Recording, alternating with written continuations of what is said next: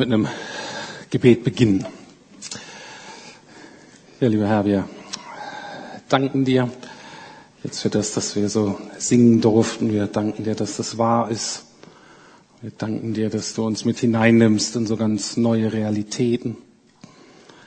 Ich bitte dich für all die von uns, die noch vielleicht so reingucken von außen, die wie als wenn sie so am Rand springen und da so ein, dein Lebensstrom fließt und die aber noch nicht reinspringen wollen, bete ich einfach, Herr, dass du sie lockst, dass du sie ziehst, dass sie merken, bei dir ist lebendiges Wasser, bei dir ist der Fluss, der Strom, der ins neue Leben hineinfließt, weiterfließt. Du Dank dafür, Herr Jesus, dass du das vollbracht hast für uns. Amen. Kurzer Nachtrag. Dieses Seminar ist übrigens in zwei Wochen. 17. und 18.04. Alle Infos hier drauf. Nicht hier bei uns in einer anderen Gemeinde, aber es sind viele Flyer draußen. Guckt es euch an. Thema der Predigt ist ähm, die letzten Worte Jesu am Kreuz. Die, die Karfreitag schon da waren, haben einen kleinen Vorteil, die sind schon so ein bisschen in der Denke drin. Aber ich denke, die anderen werde ich auch mit reinholen ins Boot. Und zwar überlegt euch mal, mit welchen Worten möchtest du gern aus dem Leben scheiden? Wenn du deine letzten Worte wählen könntest, was würdest du gerne sagen wollen? Natürlich jetzt ein bisschen herausfordernd, äh, Ostersonntag an den eigenen Tod zu denken. Ähm, geht nicht zu tief rein, aber eure letzten Worte. Was solltet ihr denken? Mark Twain rät uns, rät uns, rät uns, rät uns, uns auf diesen Moment gut vorzubereiten. Er gibt folgenden Rat. Ein Mann, der etwas auf sich hält, sollte seine letzten Worte bei Zeiten auf einen Zettel schreiben und dazu die Meinung seiner Freunde einholen. Er sollte sich damit keinesfalls erst in seiner letzten Stunde befassen und darauf vertrauen, dass eine geistvolle Eingebung ihn just dann in die Lage versetzt, etwas Brillantes von sich zu geben und mit Größe in die Ewigkeit einzugehen. Also wenn du brillant sein willst, wenn du mit Größe in die Ewigkeit eingehen willst, dann solltest du jetzt anfangen, dich vorzubereiten, rät er. Ich gebe euch meine Kostprobe von vier relativ berühmten Männern, von denen ich nicht weiß, ob sie diesen Rat alle befolgt haben. Wir haben vorhin schon gehört von Dietrich Bonhoeffer, von der Osterhoffnung. Er hat kurz vor seinem Sterben gesagt, das ist das Ende für mich der Beginn des Lebens. Das ist das Ende für mich der Beginn des Lebens. Während Bertolt Brecht nur gesagt hat, lasst mich in Ruhe. Immanuel Kant, der große deutsche Philosoph, sagte am Ende seines Lebens, es ist gut, es reicht. Vielleicht sogar wirklich in dem Sinne, wie wir gesungen haben, it is well, es ist alles okay. Während Jean-Paul Sartre sich eingestehen musste, seine letzten Worte waren, ich bin gescheitert. Ich bin gescheitert. Und jetzt wollen wir uns angucken, was hat Jesus Christus gesagt. Und ich möchte euch zeigen, dass Jesus sich nicht extra vorbereiten musste. Er war vorbereitet. Ich möchte euch zeigen, ähm, dass Jesus, Jesus etwas hatte, was man heutzutage wahrscheinlich mit Integrität beschreiben würde. Er lebte, was er sagte. Sein Sein und sein Tun war immer in völliger Übereinstimmung. Es war immer eine Einheit. Und ganz am Ende seines Lebens kommt einfach nochmal ganz kompakt das raus, womit er sich sein ganzes Leben lang gefühlt hat. Also am Ende sieht man nochmal ganz deutlich, worum es ihm ging, wer er ist. Und die Frage ist, was würde bei uns rauskommen am Ende? Was kommt bei uns am Ende raus? Vielleicht gerade natürlich in notvollen Situationen. Aber bleiben wir erstmal bei Jesus. Was kommt bei Jesus raus? Das sind zwei Sachen. Und die erste Sache ist, dass erst einmal kommt wieder seine Menschenliebe raus. Seine Menschenliebe kommt einfach ganz deutlich zum Vorschein. Er lebt, er stirbt genauso wie er gelebt hat. Er scheint sich auch in, am Kreuz nicht hauptsächlich um sich selbst, sondern um seine Mitmenschen zu kümmern. Das heißt, selbst in dieser extremen Schmerzens- und Leidenssituation hat er noch den Kopf und das Herz frei für seine Mitmenschen. Und das wird an den ersten beiden Worten oder an den ersten beiden Stellen, die er am Kreuz geredet hat, deutlich. In Lukas 23, Verse 39 bis 43 steht Folgendes. Geht jetzt um die Verbrecher, die mit ihm da gekreuzigt wurden. Einer der Verbrecher, die neben ihm hingen, spottete, du bist also der Christus? Beweise es, indem du dich rettest und uns mit. Doch der andere mahnte, hast du nicht einmal jetzt Ehrfurcht vor Gott, da du den Tod vor Augen hast? Wir haben für unsere Vergehen den Tod verdient, aber dieser Mann hat nichts Unrechtes getan. Dann sagte er, Jesus, denk an mich, wenn du in dein Reich kommst. Da antwortete Jesus, ich versichere dir, heute noch wirst du mit mir im Paradies sein. Also ganz selbstverständlich, natürlich. Jemand ist in Not, jemand stirbt neben ihm und sagt, ich habe erkannt, dass du der Gerechte bist. Ich habe erkannt, dass ich schuldig bin. Ich habe erkannt, dass du die einzige Hoffnung bist. Ich habe erkannt, dass du der König bist, der jetzt in ein neues Reich gehen wird. Nimm mich mit, lass mich bei dir sein. Was sagt Jesus? Natürlich, natürlich nehme ich dich mit. Noch heute wirst du mit mir im Paradies sein. Zweite Stelle folgende. Als Jesus seine Mutter sah und neben ihr den Jünger, den er besonders geliebt hatte, sagte er zu seiner Mutter, also dieser Jünger ist höchstwahrscheinlich der Schreiber dieses Berichtes über Jesus, der natürlich nicht sagen konnte, das bin ich, deswegen hat er das so ein bisschen umschrieben. Ähm, also er sagte zu Johannes, ähm, ähm, oder meinte Johannes und sagte zu seiner Mutter, liebe Frau, das ist jetzt dein Sohn. Und dann wandte er sich zu dem Jünger und sagte, sieh, das ist jetzt deine Mutter. Da nahm der Jünger die Mutter Jesu zu sich und sorgte von da an für sie. Das hat mich total überrascht. Also jetzt mal ehrlich, der hängt da am Kreuz und hat noch Zeit für sowas. Dass er noch jemanden mit so in die Ewigkeit, dass es so um ewige Heil geht, das konnte ich ja noch verstehen mit dem anderen. Aber dass er sich jetzt noch darum kümmert, wie die ihre Wohnangelegenheiten regeln, dass da jetzt noch ganz materiell darum geht, Mensch, meine Mutter, ähm, die hat dann einen weniger, ähm, kümmer du dich um die, das finde ich total beeindruckend.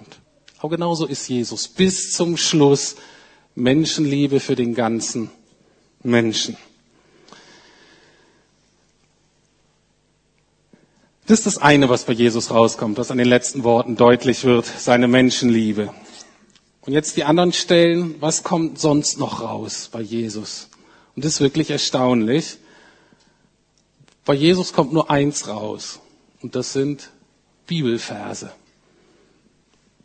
Bibelverse. Nicht mehr und nicht weniger. Vielleicht übertragen gesagt, was rauskommt, sind Worte Gottes. Lebendige Worte Gottes, mit denen er sich sein ganzes Leben lang beschäftigt hat, die ihn gefüllt haben, die ihn ausgefüllt hat, die er gelebt hat. Und natürlich kommt das am Ende bei ihm raus. Er zeigt deutlich, was da jetzt passiert ist, dass er seinen Auftrag, nämlich Gottes Worte aus der Vergangenheit zu erfüllen, dass er den jetzt eben erfüllt. Dass er Gottes Versprechen aus der Geschichte jetzt gerade einlöst. Dafür ist er gekommen, und genau das macht er jetzt.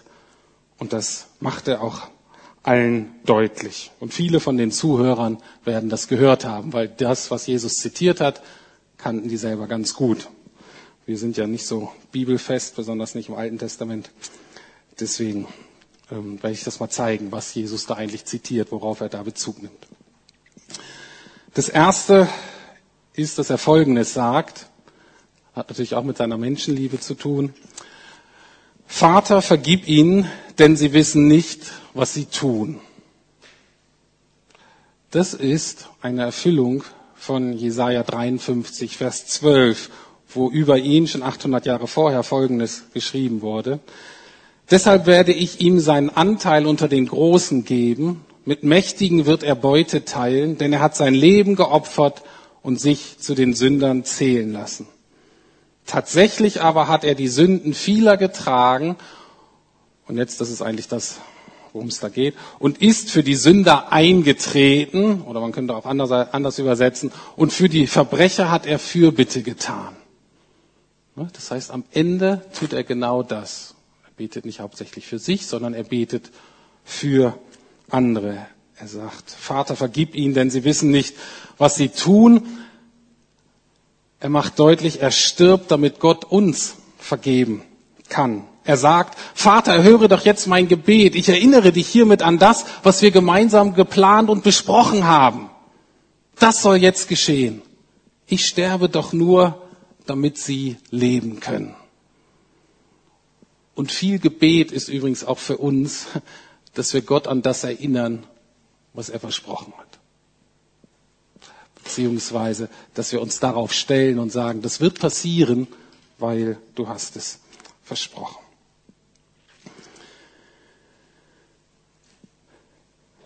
Ein anderes Wort ist sehr kurz. Es sagte einfach, ich habe Durst. Jesus wusste, dass nun alles vollbracht war und um zu erfüllen, was in der Schrift vorausgesagt war, sagt er, ich habe Durst. Er zitiert damit aus dem 22. Psalm. Da steht so ein bisschen ausführlicher, ein bisschen dramatischer. Ich bin ohne Kraft, ausgetrocknet wie eine Tonscherbe. Die Zunge klebt mir am Gaumen. Du hast mich in den Staub gelegt, dahin, wo die Toten liegen. Ist übrigens eine Empfehlung für euch jetzt vielleicht für die Ostertage. Ähm, lest mal Psalm 22 und Psalm 69. Da kriegt ihr noch mehr Hintergrundinformation, wie es Jesus eigentlich am Kreuz gegangen ist. Es wird einfach ausführlicher beschrieben. Also nicht einfach nur, ich habe Durst, sondern wenn Jesus das schon sagt, dann ist er ausgetrocknet, seine Zunge klebt ihm am Gaumen. Und das ist insofern erstaunlich, weil er doch die Quelle des Lebens ist und die Quelle des Lebens ist ausgetrocknet. Er, der gesagt hat, dass eine Beziehung zu ihm wie frisches Wasser ist, hat selber Durst. Er hat zu einer Frau gesagt, wenn du von mir trinkst, wenn du mit mir eine Beziehung eingehst, wenn du an mich glaubst, dann wirst du nie wieder Durst haben. Dann hast du immer dieses frische Wasser. Und er selber hat Durst. Und daran wird deutlich, er wird durstig, damit unser Durst nach Leben gestillt werden kann. Nur deshalb. Gegen drei Uhr rief Jesus mit lauter Stimme, mein Gott, mein Gott, warum hast du mich verlassen? Genauso steht es auch schon im Psalm 22. Mein Gott, mein Gott, warum hast du mich verlassen? Ich schreie, aber keine Rettung ist in Sicht. Ich rufe, aber jede Hilfe ist weit entfernt. Mein Gott, ich rufe am Tag, doch du antwortest nicht. Ich rufe in der Nacht und komme nicht zur Ruhe. Genau das steht dahinter. Die quälende Frage nach dem Warum. Warum passiert das hier alles? Und wenn wir nur Karfreitag hätten, dann wäre das Warum eine, ein Warum ohne Antwort, ein Warum der Verzweiflung, nur ein Warum der Klage. Aber natürlich kann man auch fragen, ja, warum hast du das getan? Warum musste das alles passieren? Und es gibt auch eine Antwort drauf, weil, weil ich eben meinen Auftrag erfüllen musste, den du mir gegeben hast. Und an Ostersonntag wissen wir, dass sich auch Vers 4 und 5 erfüllt haben aus dem gleichen Psalm. Also genau das, was dahinter steht. Da steht nämlich gleich danach, du bist doch heilig, du wohnst dort, wo dein Volk Israel dir Loblieder singt. Unsere Väter setzten ihr Vertrauen auf dich. Sie vertrauten dir und du hast sie gerettet. Das gehört auch mit dazu. Das sind beide Seiten von Ostern. Es ist nicht nur dieses Warum der Verzweiflung, sondern es ist auch das Warum des Vertrauens. An Ostersonntag wissen wir, Gott Vater hat Gott Sohn gerettet. Er hat ihn auferweckt aus den Toten. Gott ist und bleibt hundertprozentig vertrauenswürdig. Hundertprozentig.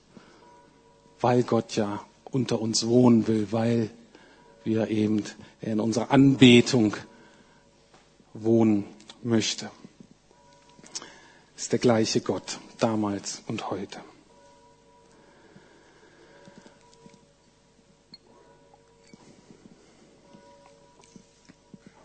Kommen wir zum Schluss zu den letzten beiden.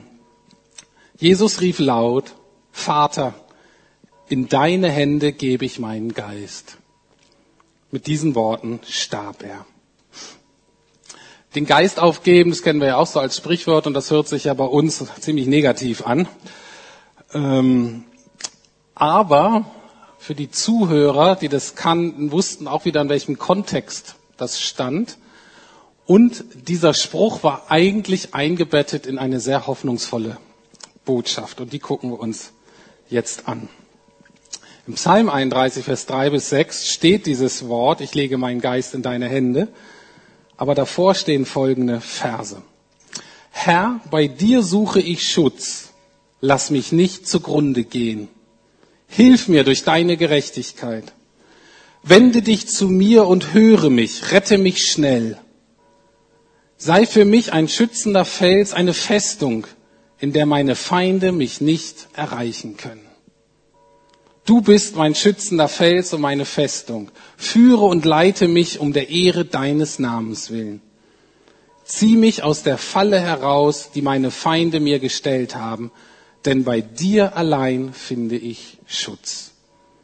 Und jetzt kommt, ich lege meinen Geist in deine Hände. Warum? Weil ich weiß, rette mich Herr, denn du bist ein treuer Gott. Wo sollte er seinen Geist sonst hinlegen? Wo willst du deinen Geist am Ende des Lebens sonst hinlegen? Außer in die Hände des Vaters. Und das ist die Ostersonntag-Botschaft. Heute wissen wir, dass all das genau eingetreten ist. Eben Gottes Gerechtigkeit und Gottes Treue. Gott hat Jesus aus dieser Falle herausgeholt, die ihm gestellt wurde. Das heißt, weiß gar nicht genau wo, irgendwo in Sprüche bestimmt, dass Gott den Weisen fängt in seiner List. Alle möglichen Leute, vom Teufel bis alle möglichen Menschen versuchen immer wieder Gott reinzulegen, versuchen immer klüger zu sein als er. Und Gott zeigt einfach mit seiner Weisheit dass er am Ende immer siegreich ist. Und auch hier zeigt er, ich lege meinen Geist in deine Hände. Und es wird deutlich, am Ende steht Rettung. Er hat Jesus gerettet und damit auch uns. Und deswegen kann er nun zusammenfassend Folgendes sagen. Es ist vollbracht. Amen, Halleluja. Es ist vollbracht. Als nun Jesus den Essig genommen hatte, sprach er, es ist vollbracht. Und damit meint er nicht nur, es ist jetzt endlich zu Ende, jetzt habe ich es endlich geschafft, so wie nach einem Zahnarzt, so, äh, es tut nicht mehr weh. Ähm, das ist nicht die Hauptaussage hier, sondern ähm, vom Wort her ist es, es ist vollbracht, das Ziel wurde erreicht. Ich habe mein Ziel erreicht, ich habe meinen Auftrag erfüllt. Und das ist so für mich so die Zusammenfassung der Osterbotschaft ist, es ist vollbracht. Und es gibt viele Verse im Neuen Testament, die das so ähm, versuchen so zusammenzufassen. Diese hoffnungsvolle Botschaft. Ich gebe euch mal zwei äh, meiner Lieblingsverse in dieser Richtung, aber es gibt äh, viele andere in die Richtung. Philippa 1 steht zum Beispiel, ich bin ganz sicher, dass Gott, der sein gutes Werk in euch angefangen hat, damit weitermachen und es vollenden wird bis zu dem Tag, an dem Christus Jesus wiederkommt. Amen, es ist vollbracht. Im Hebräer steht, Jesus ist nicht nur der Anfänger, sondern er ist der Vollender unseres Glaubens. Es ist vollbracht. Oder natürlich aus Römer 8. Ähm, die Verse 28 und 31 bis 32. Und wir wissen, dass für die, die Gott lieben und nach seinem Willen zu ihm gehören, alles zum Guten führt. Das heißt, auch die schlimmen Dinge müssen am Ende so zusammenwirken, dass Gutes dabei herauskommt. Mit Gott kann es nicht anders sein. Was kann man dazu noch sagen? Wenn Gott für uns ist, wer kann dann noch gegen uns sein? Gott hat nicht einmal seinen eigenen Sohn verschont, sondern hat ihn für uns alle gegeben. Und wenn Gott uns Christus gab, wird er uns mit ihm dann nicht auch alles andere schenken? Natürlich. Alles andere, was wir wirklich zum Leben brauchen, wird er uns schenken liest das ganze Kapitel Römer 8, dann merkt er, welche Auswirkungen, welche Dimensionen das hat. Und noch einmal die Erinnerung, ich hatte das glaube ich schon vor zwei Wochen oder so gesagt, vielleicht ein Gebet, ein Morgengebet von dem Reformator Johannes Calvin, der Folgendes gebetet haben soll. Er soll morgens immer gesagt haben, danke, dass du mich heute Morgen auferweckt hast, aufgeweckt hast für diesen Tag und erinnere mich durch diesen Tag, dass ich eines Tages aufwachen werde in deiner Herrlichkeit. Das ist gelebte Auferstehungshoffe. Das ist gelebter Osterglaube. Sag danke Gott, dass ich hier jetzt nochmal aufstehe, egal in was für einen Tag. Das ist alle für uns unterschiedlich, egal welche Aufgaben. Das ist gut. Ich sage ja dazu. Ich möchte, dass du diesen Tag füllst aber dieser Tag soll nur eine kleine Vorbereitung sein auf diesen Tag, von dem ich weiß, dass er kommt. Eines Tages werde ich aufwachen, nicht in meinem Zimmer, sondern in seiner Herrlichkeit. Und das ist diese wunderbare Osterhoffnung. Und ich möchte jetzt beten, dass die mit uns geht. Lieber Herr, wir danken dir für diese großen Realitäten. Wir danken dir für diese Wahrheiten und Heiliger Geist, ich bitte dich, dass du uns wirklich daran erinnerst. Deine Hauptaufgabe ist nicht nur sehr, dass du uns Neues zeigst und erklärst, das musst du auch tun, danke dafür, aber dass du uns daran erinnerst an das, was wir schon wissen und dass das real wird und dass wir es umsetzen und dass wir darin leben. Und darum bitte ich dich von ganzem Herzen und danke dir nochmal dass wir in diesen neuen Realitäten leben dürfen. Und ich bete für uns als Einzelne, als Gemeinde, dass wir da zuversichtlich und glaubensvoll und freudig und gelassen und entspannt und dennoch wie auf Zehenspitzen kaum erwarten da hineinwachsen. Du Dank dafür, Herr. Amen.